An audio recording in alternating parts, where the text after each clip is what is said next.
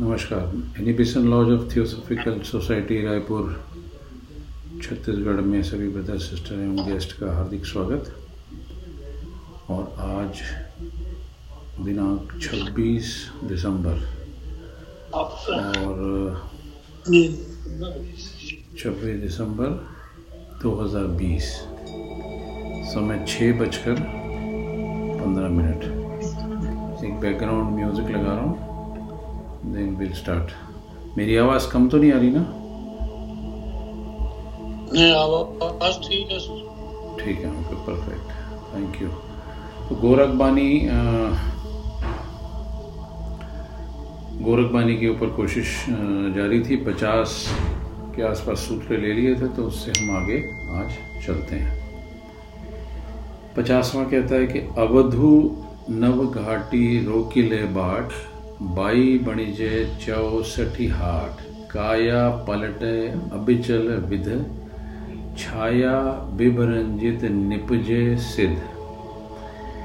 हर इसका मतलब ये हुआ कि हे अवधु, गोरख कहते हैं कि हे अवधु, शरीर के नवो द्वारों को, नव घाटी रोकिले बाट, नव द्वारों को बंद कर वायु के आने जाने का मार्ग रोक लीजिए।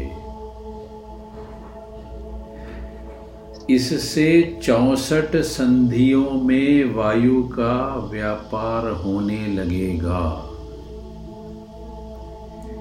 इससे ही निश्चय कायाकल्प होता है और साधक सिद्ध हो जाता है, और ऐसा सिद्ध हो जाता है जिसकी छाया भी नहीं पड़ती। छाया विरंचिति नपजे सिंध, वो तो रूपक है, कह रहे हैं कि छाया नहीं पड़ती, इसका मतलब होता है कि वो सिद्ध होके ईगो लेस हो जाता है। So O Avadhu, close the nine doors of your body so that you halt the entry and the exit of air, the vital air. This will involve the trade of air within the sixty-four articulations. This will surely regenerate the soul and mind in making it completely pure, and sadhak becomes enlightened. छोटा सा सूत्र है, उसमें खेल कर दिया पूरा इन्होंने। अगला सूत्र कहता है कि अवधु दम कौ गहिबा, उन्मनि रहिबा ज्यों बाजबा अनहद तुरम, गगन मंडल में तेज चमके चंद नहीं तहा सूरम। स्वामी जी जी ये अवधु का मतलब अवधूत है क्या? हाँ, अवधु का मतलब अवधूत है, मतलब योगी है, मतलब साधक है, मतलब प्रैक्टिशनर है। जी जी। सो आई थिंक माइक किशोर जी का शायद ऑन है। मैं जी मैंने म्यूट किया सर। ओके। सो प्राण को पकड़ने के ऊपर जोर दे रहे हैं, प्राणायाम के ऊपर जोर दे रहे हैं, उससे प्राणायाम को वश में करने के ऊपर जोर दे रहे हैं, तो उन्मनी अवस्था सिद्ध हो जाती है। अवधु दम को गहिबा, उन्मनी रहिबा ज्यों बाजवा अनहद तुरम। जब उन्मनी अवस्था आती है तो भीतर का अनहद नाद तुरी के रूप में बजने लगता है, और वो नाद ब्रह्मरंध्र में ब्रह्मरंध्र में बिना सूर्य एवं चंद्रमा के प्रकाशवान हो जाता है। गगन मंडल में तेज चमके चंद नहीं सूरज। So O Avadhu, the breath of life should be captured through pranayama, and you have to keep it under control. So with this, transcendental consciousness is attained. The sound that is never heard is called Anahat. that will start being audible inside your body. And in the Gagan Mandal, which is nothing but the Brahmarandhra, without any sun or moon, the light of Brahma will illuminate. बहुत कीमती सूत्र है. छठे छमासी काया पलटिबा तब उन्मनी जोग अपार. उसके पहले कहते हैं कि सास उसास बाइको भशिबा रोकी लेहू नवद्वारम. तो केवल कुंभक द्वारा श्वास का प्रश्वास और लेने का भक्षण करो. पूरे नौ द्वारों को रोक लो. अगर छह मास तक तुम ये करने में सफल हो जाते हो तो तुम्हारी काया कल्प नवीन हो जाएगी और उन्मन योग सिद्ध हो जाएगा. So sadhak who has, you know, is dedicated in this episode of practices for about one hundred eighty days, definitely वो उन्मनी योग को. स्वामी जी जी ये नौ द्वार बंद करने के आशय इनका क्या है? नौ द्वार कैसे बंद होंगे? देखिए नौ द्वार इन्हें जो हमारी सांकेतिक है, सांकेतिक नहीं है, इंद्रियां हैं. टोटल नौ द्वार हैं बॉडी के. तो सारी कैसे बंद होंगे? सारे वैसे ही बंद होते हैं ना. हमने देखा जलंधर बंद लगाया था, हमने ओडियार बंद लगाया था, हमने विभिन्न प्रकार के जो बंद लगाए थे वो क्या होते हैं? वही तो बंद होते हैं. तो we we have to only concentrate on the प्राणवायु. वो उसका एक सरल तरीका है. अगर उस पर आप ध्यान करने शुरू हो जाते हैं, द्वार अपने आप बंद होते हैं. कान भी बाहर की आवाज़ सुनना बंद कर देते हैं, आंखें बाहर देखना बंद कर देती हैं. राइट, आंखों को तो ऊपर चढ़ाना है, यहाँ लगाना है, तो वो देखना बंद हो जाता है. वो कहते हैं नाक के तो बंद कर दो, मुंह का बंद कर दो, बाकी नीचे के भी सारे बंद कर लो. सो कुंभक लगा के रोको. सो द एक्चुअल मेडिटेशन, ये जो हम प्रैक्टिसेस करते हैं प्राणवायु के साथ, ये प्रैक्टिसेस हमको एक्चुअल मेडिटेशन की ओर ले जाती हैं. द एक्चुअल मेडिटेशन ऑन ध्यान इज कितनी देर आपकी श्वास प्रश्वास बंद रहती है. उस समय की जो घटना आपके भीतर घटती है उसकी ओर इनका इशारा है. कभी कोशिश करिए. थोड़ा सा कुछ मैं भी कहूँ क्या? हाँ बोलिए ना. देखिए नौ द्वार तो जैसे एक मुख हो गया, दो नेत्र हो गए, दो कान हो गए. हाँ वही नौ द्वार है. दो नसिका, सात, वही है वही ऊपर उपस्थ और गुदा. हम्म बिल्कुल, ये नौ हो गए. अब इनको बंद करने का जो सुपरिणाम है वो ये है कि जो अपने भीतर की वायु है वो भीतर ही उसको शरीर डाइजेस्ट कर लेगा. और जो शरीर की चौसठ संधि है, जो ज्वाइंट्स हैं, उनमें वायु सुव्यवस्थित ढंग से प्रवाहित होगी और उस वायु में विकार नहीं होगा. और ये प्राणायाम के दौरान करना है, तो इससे प्राणायाम में सिद्धि मिलेगी और शरीर पूर्ण रूप से आरोग्य का लाभ लेकर एक तरह का उसमें कायाकल्प हो जाएगा. और इससे योग साधक जो रहेगा वो एक सिद्धावस्था में पहुंच जाएगा और उसके शरीर की फिर छाया नहीं आती, ऐसा उन्होंने बताया. जी आगे चलो. Right, so fifty third Avadhu सहस्त्र नाड़ी पचन चलेगा कोटि झमके नाद बहतरी चंदा बाई सोया किरणी प्रकटी जब आद. अर्थात हे अवधू, शरीर में फैले हुए सहस्त्र नाड़ी जालों में जब पवन का संचार होता है तब करोड़ों नादों के समान अनाहद नाद कमल खिलता है. और अनाहत नाद झमक उठता है। और जब ब्रह्म का मूल प्रकाश यानी कि आदि किरण प्रकट होती है तब वायु बहत्तर चंद्रमाओं को सोख लेती है।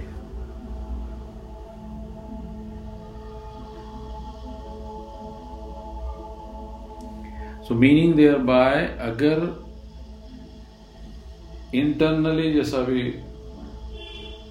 सत्येंद्र भाई ने भी कहा, इंटरनली हम अगर अपने प्राण वायु पे काम करना शुरू कर देते हैं, और प्राण वायु पे काम करने के लिए शुरू करने के लिए और उस पर विशेष आगे जाने के लिए क्रिया योग बहुत अच्छा मार्ग है। सो शरीर में फैले हुए जितने नाड़ी सहस्त्र हजारों जल हैं उसमें पवन का संचार ठीक तरीके से होने लगता है। और मजे की बात है कि वायु से ही अनाहत सुनाई देता है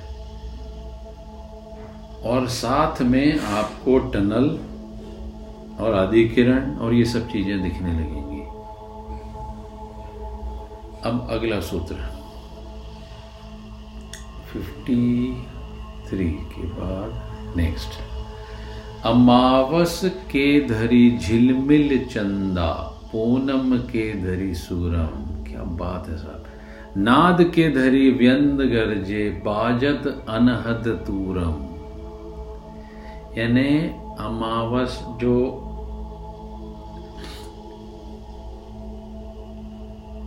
जैसा अमावस के समय झिलमिल करते हुए चंदा होता है, या सूरज अगर पूनम का हो यानी तेज ना हो, उसमें आलोकित हो, सिर्फ ऐसा दिखाई देने लगता है। और नाद से घरी व्यंद गर्जे यानी भीतर एक अजब सा नाद होने लगता है और वो नाद कॉन्स्टेंटली जारी रहता है। जारी तो अभी भी है, सुनाई नहीं पड़ता है।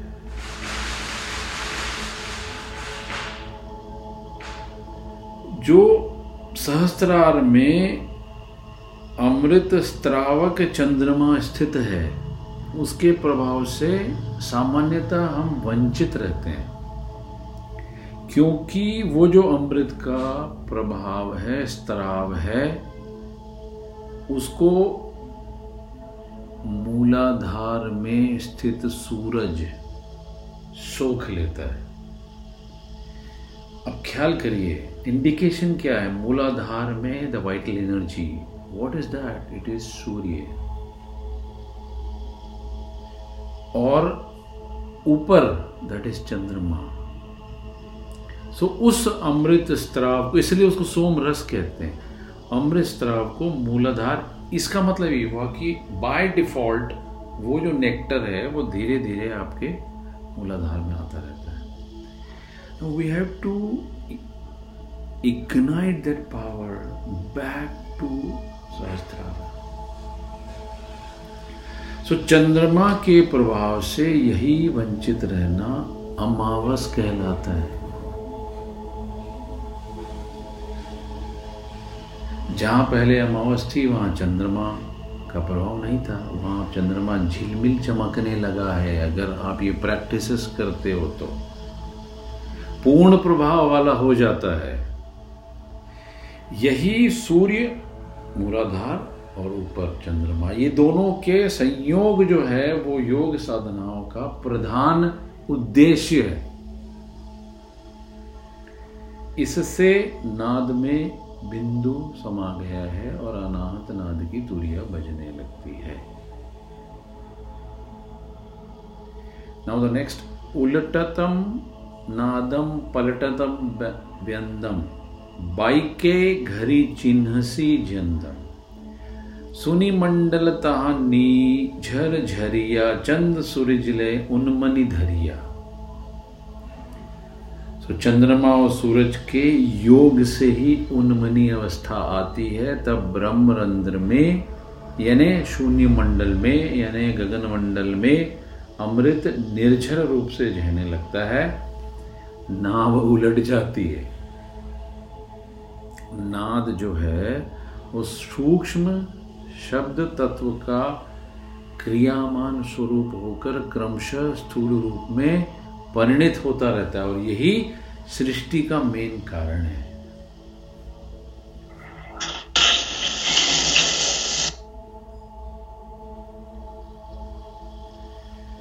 अब ये जो सृष्टि है इसका जो निर्णायक स्थूल स्वरूप है अपने मूल स्रोत के ओर मुड़ता है और नीचे उतरता हुआ बिंदु ऊर्ध्वगामी हो जाता है और वायु में ही और वायु से ही उसके ऊपर किसी भी प्रकार का फिर कोई काल का प्रभाव नहीं रह जाता। सुनी मंडलम तहानी झरझरिया तजे चंद सूर्य लही उन्मन धरिया अवधु प्रथम नाड़ नाड़ी नाद झमके तेजंग नाड़ी पवनम सीतंग नाड़ी व्यंदम का बासा कोई जोगी जानत गवन। सो so, हे अवधु, जो आदि जो सुषुम्ना में अति सूक्ष्म नाड़ी में नाद की झमक होती है, द मेन नाड़ी सुषुम्ना एंड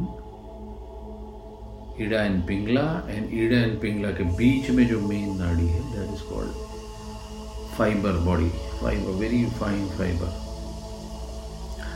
उसमें नाद की झमक होती है, मतलब original sound of the Omkar is there.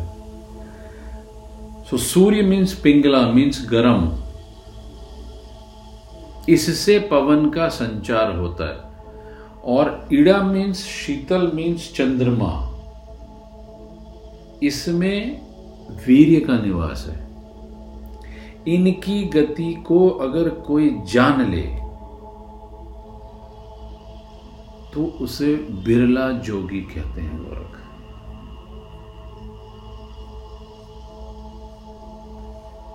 अगला उठतम पवना रबी तपंगा बैठतम पवना चंद दहो निरंतर जोगी बिलबय बिंद बसे तो जन। तो सूर्य नाड़ी में चलता हुआ जो पवन है वो बहुत तीव्र गति से चलता है, जब चंद्र नाड़ी में उसकी गति होती है तब वह थम सा जाता है। जब श्वास बाहर निकलता है तब सूर्य नाड़ी चलती है। आपने ख्याल किया होगा गरम गरम सो सूर्य नाड़ी, जब चंद्र नाड़ी में गति होती है तो बैठा सा थामा सा शीतल सा, और भीतर जब प्रवेश होता है तो चंद्र नाड़ी काम करती है। योगी को दोनों से अलग सुषुम्ना नाड़ी की शरण में ही आश्रय लेना है। तो गोरख कहते हैं जहां बिंदु का निवास है वहीं अमृत जीवन तत्व विद्यमान है।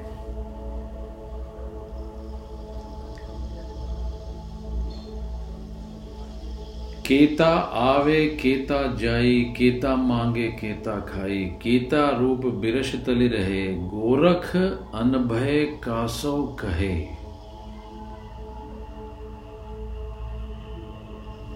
जो साधक हैं वो बाहरी क्रिया को योग समझ लेते हैं, कितने जंगम बराबर आते जाते रहते हैं, कितनों ने मांगना खाना ही योग समझ लिया है। केता आवे केता जाए केता मांगे केता खाए, कितनों ने बस्ती से अलग पेड़ों के नीचे रहना ही योग समझ लिया है। अर्थात कितने ही बाहर की बातों में पड़े हुए हैं। अब गोरख अनभय कासो कहे, गोरख अगर कहे तो किससे कहे?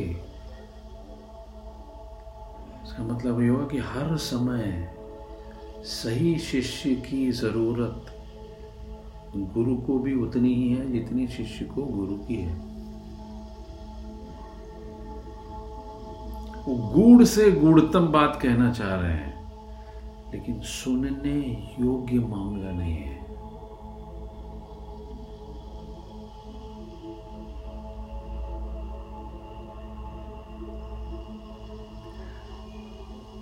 sadhak has always misconstructed the outer activities.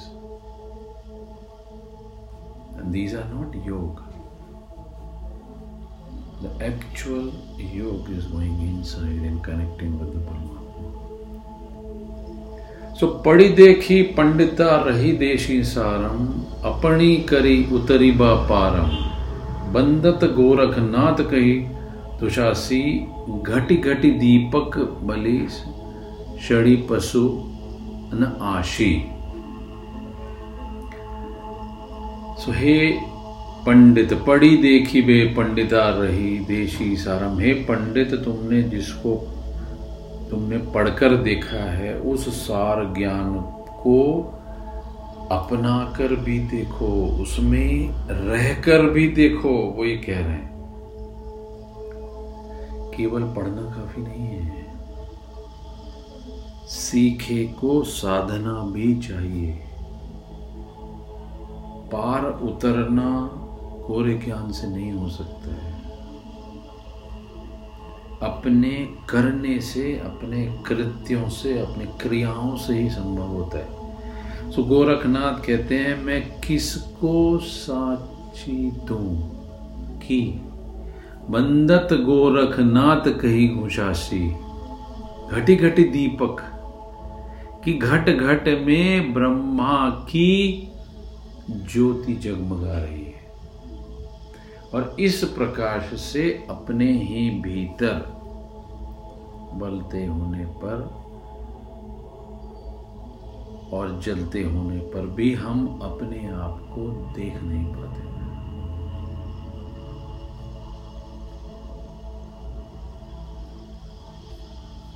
Now number sixty. सुसबद हीरा बेखिले अवधू जिभ्या करी टकसाल, अवगुने मध्य गुण करी लय, तव चेला सकल संसार. तो जिभ्या की टकसाल बनाकर वहां अभेद परम तत्व हीरे को सुशब्द यानी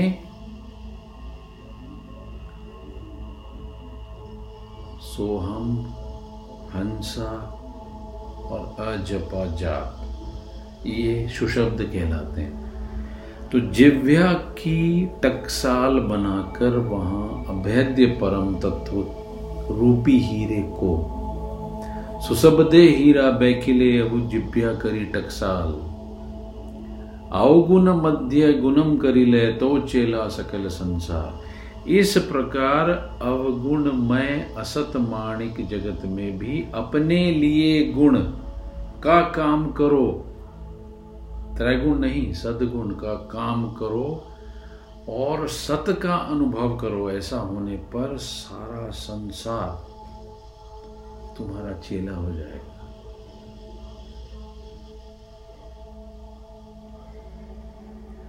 अभरा था भे सुभर भरिया, निझर झरता रहिया, शांडे थे पुरुषांड दोहिलायु, सतगुरी मार्ग कहिया. जो अभरा था, अभरा मीन्स जो ब्रह्म अनुभूति से रहित होने के कारण खाली था. इवन योग के साधना से भी वह भी भर जाएगा, वह भी भर गया अर्थात ज्ञान पूर्ण हो गया कि उसे ब्रह्मा अनुभूति हो गई. उसके लिए निरंतर अमृत का निर्झर झरना बहने लगा. परंतु जिस मार्ग से यह संभव होता है वह गुरु द्वारा बताया हुआ गया मार्ग खड़ग से भी ज्यादा तीक्ष्ण और कठिन है.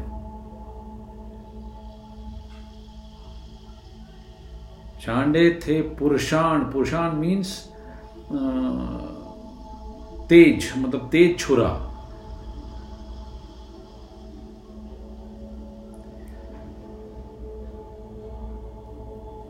प्यंडे हुई ये तो पाद पद की आशा बनी निपजय चौतारम, दूध हुई तो घृत की आशा करनी कव करतव सारम. अब जो ब्रह्म है वो तो ये कह रहे हैं कि वो तो घट घट में है। जो लोग स्थूल अर्थ में समझ पाते हैं तो वो कहते हैं कि शरीर में वो कहीं पर है, परंतु यदि ऐसा समझें तो परमात्मा के शरीर में किसी स्थान पर होने की, मिलने की आशा होनी चाहिए। सो so, लोग परमात्मा प्राप्ति के लिए बन बन फिरा करते हैं। अगर सचमुच ब्रह्म की अनुभूति बन में ही होती तो उसे चौपायों में भी देखने की आशा करनी चाहिए। कुछ लोग केवल दूध पर रहकर परमात्मा को प्राप्त करना चाहते, दूधाधारी मठ। यदि दूध में परमात्मा है तो उसे घी के रूप में भी देखने की आशा करनी चाहिए, परंतु असल में इन बातों से परमात्मा नहीं मिलता।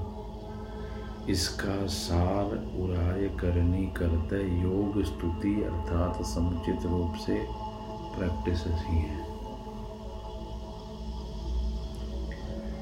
मन में रहना भेद न कहना, बोलिबे अमृत बानी। आगिला अग्नि होइबा अवधू,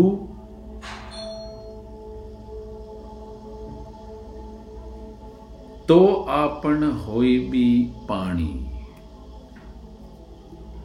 सो मन में रहना भेद न कहना,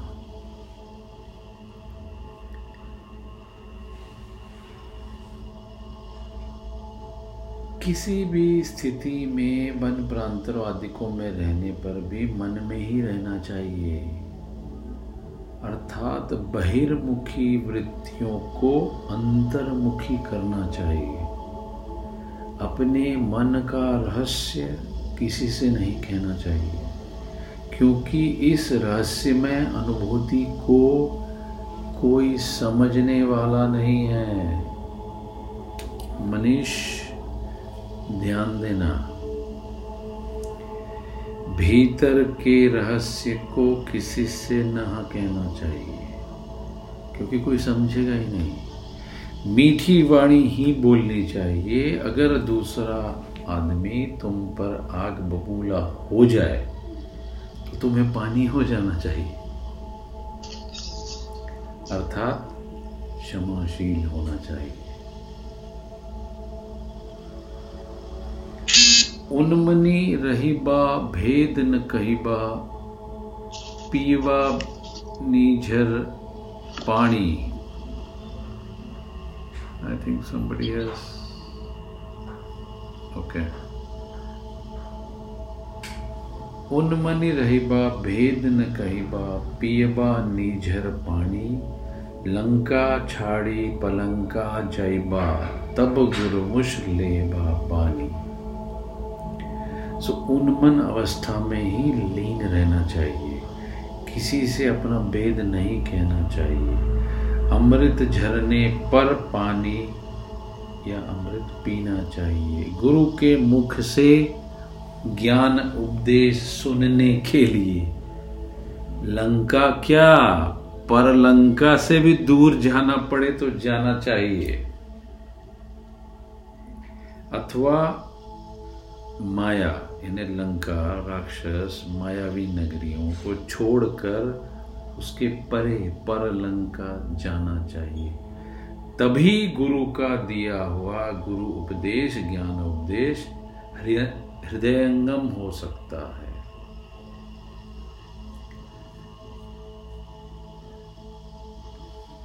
नशी सोबत बहुजल मूल बिरसा, सभा सोबत पंडिता पुरुषा।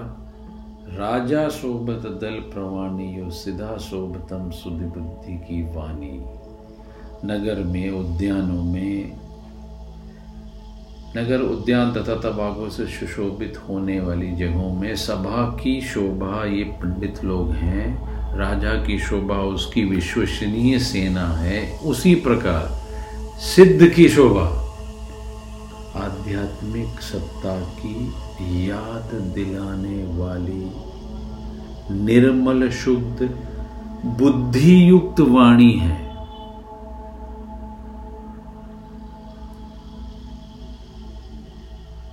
प्रवाणी प्रामाणिक विश्वसनीय बुद्धि विवेक युक्त वाणी।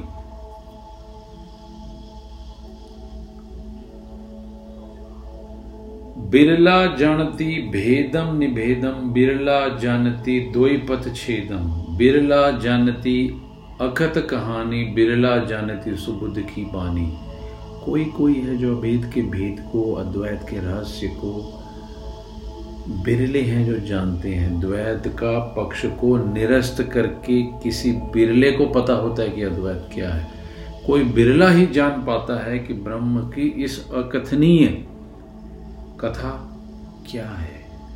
सुधि बुद्धि की वाणी कोई बिरले ही जान पाते हैं। उत्तरशम जाइबा सुनिफल खाइबा ब्रह्म अग्नि पहरिबा चीरम नीरज झरने अमृत पियम यो मन हुआ धीरम। सो बड़े बड़े जो लोग हैं तपस्वी लोग हैं सिद्धि की आशा से गेरुआ वस्त्र धारण कर कर उत्तर की ओर की यात्रा करने को निकल जाते हैं और झरने का जल और जंगलों में रह के कंदमूल फल पे निर्वाह करते हैं। किंतु गोरख कहते हैं कि जिस उत्तराखंड की ओर वो इशारा कर रहे हैं वो उत्तराखंड ब्रह्मरंध्र में जाने का रास्ता और उपदेश है। जिस ब्रह्म अग्नि की वस्त्र की बात वो कर रहे हैं वह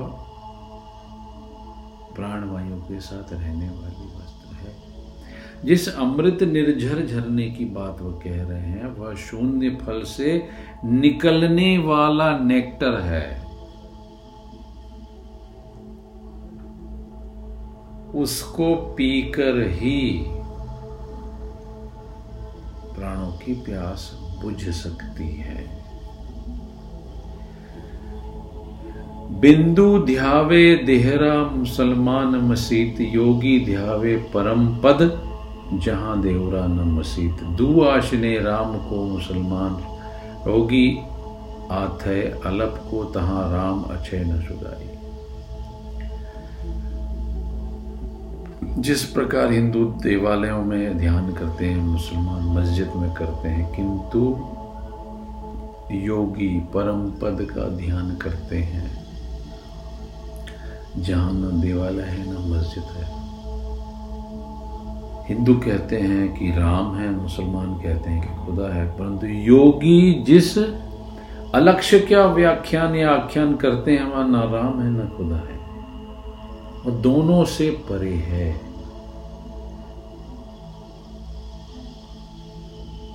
यदि शरीर में परमात्मा होता तो कोई मरता ही नहीं। यदि ब्रह्मांड में होता तो हर कोई उसे देख लेता। जैसे ब्रह्मांड की और चीजें दिखाई देती हैं वह भी दिखाई देता।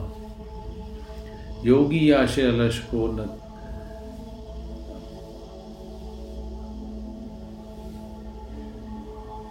सूत्र नंबर अड़सठ, यस। अठा अवधु लोह की घंटी चलता अवधु पवन की मुट्ठी देवता अवधु जीवता मुँह तो बोलता अवधु पिंजर सुबह। अर्थात खड़ा अवधु लोह की घंटी के जैसा हो जाता है। अवधु अगर चले तो पवन की गति से चल सकता।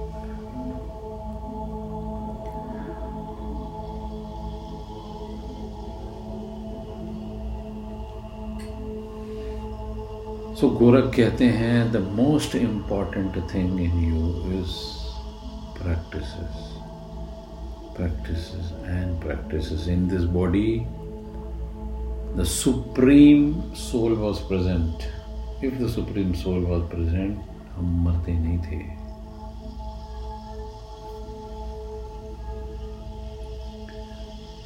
जब अवधु आसन मार कर बैठता है तो वह लोहे की खूंटी के समान निश्चयी हो जाता है और जब चलता है तो पवन की मुट्ठी बांधकर वायु वेग से। सोता है तो जीते जी मृतक के समान। और जो बहुत बोलता फिरता है तो समझना चाहिए कि अभी बंधन मुक्त नहीं हुआ।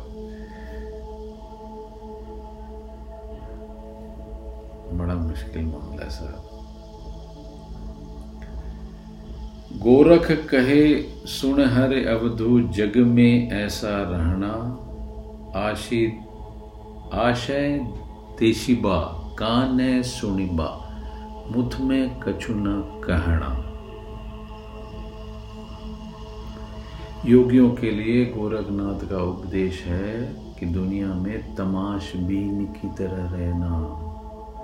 तमाशबीन मतलब साक्षी की तरह रहना, उसमें लिप्त ना होना।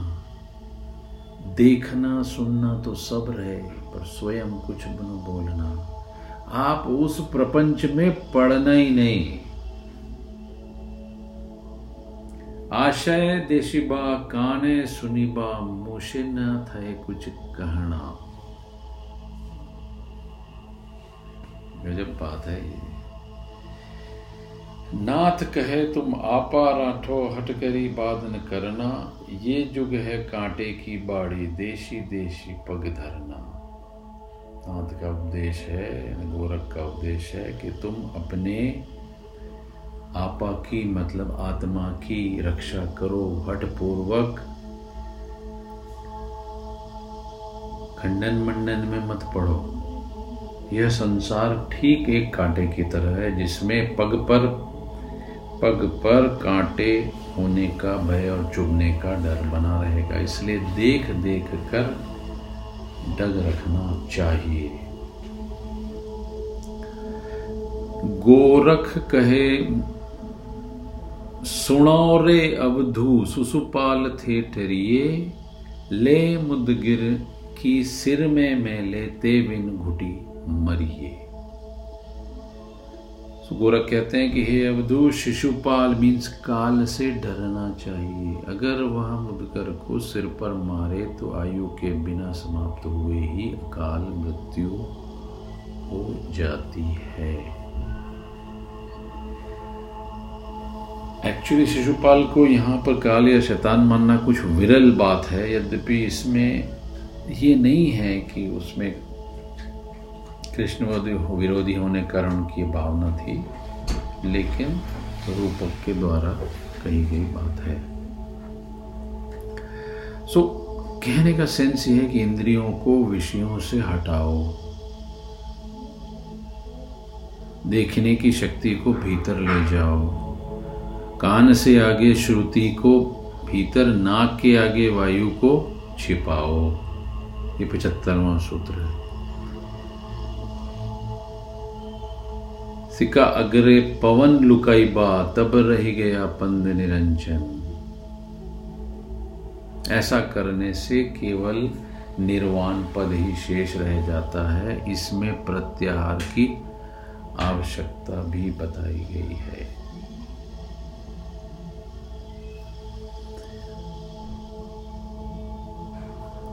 Okay, so two more minutes और लेते हैं। थर्टी एट मिनट्स हो गए। एक दो सूत्र और ले लेते हैं।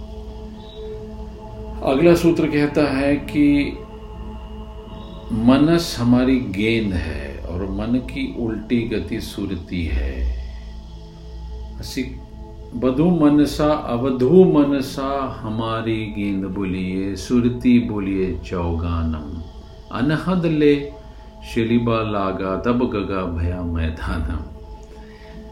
मनसा हमारी गेंद है, सुरती मतलब मन की उल्टी गति जो है वो हमारी आत्मस्मृति चौगान की तरह। अनहद मीन्स अंदर का साउंड जो है उसको घोड़ा बनाकर मैं अगर निकलता हूँ तब ही मैं तब ही मेरे लिए गगन मंडल मैदान की तरफ मिलेगा या मैदान के जैसा मुझे प्राप्त होगा। अब तत् ले सिंधा मुड़ाया तब भेटिले निरंजन निरंकारम। नमत मस्त हस्ती मिलाई अवधू तब लुटिले अशय भंडारम। तो पांच तत्वों में जब आप से बाहर होकर सिर मुंडा लेते हो और निश्चय कर लेते हो और चलने लगते हो और पवन की मुट्ठी बांध लेते हो, तो जो जोगी सोएगा वह भी मृतक के समान होता है। उसकी फिर तो बात ही क्या कहने है। और निरंजन निरंकार से भेंट उसकी होनी सुनिश्चित है। सो हे अवधू मन रूप मस्त हाथी अगर तुझे मिल जाए, हाथ लग जाए, अपना हो जाए तो उसको टेम कर सकता है तू, और अक्षय भंडार लूटने को मिल जाता है। So this is the seventy seven सूत्रास। तो आज हम यहीं तक रखते हैं। Now I invite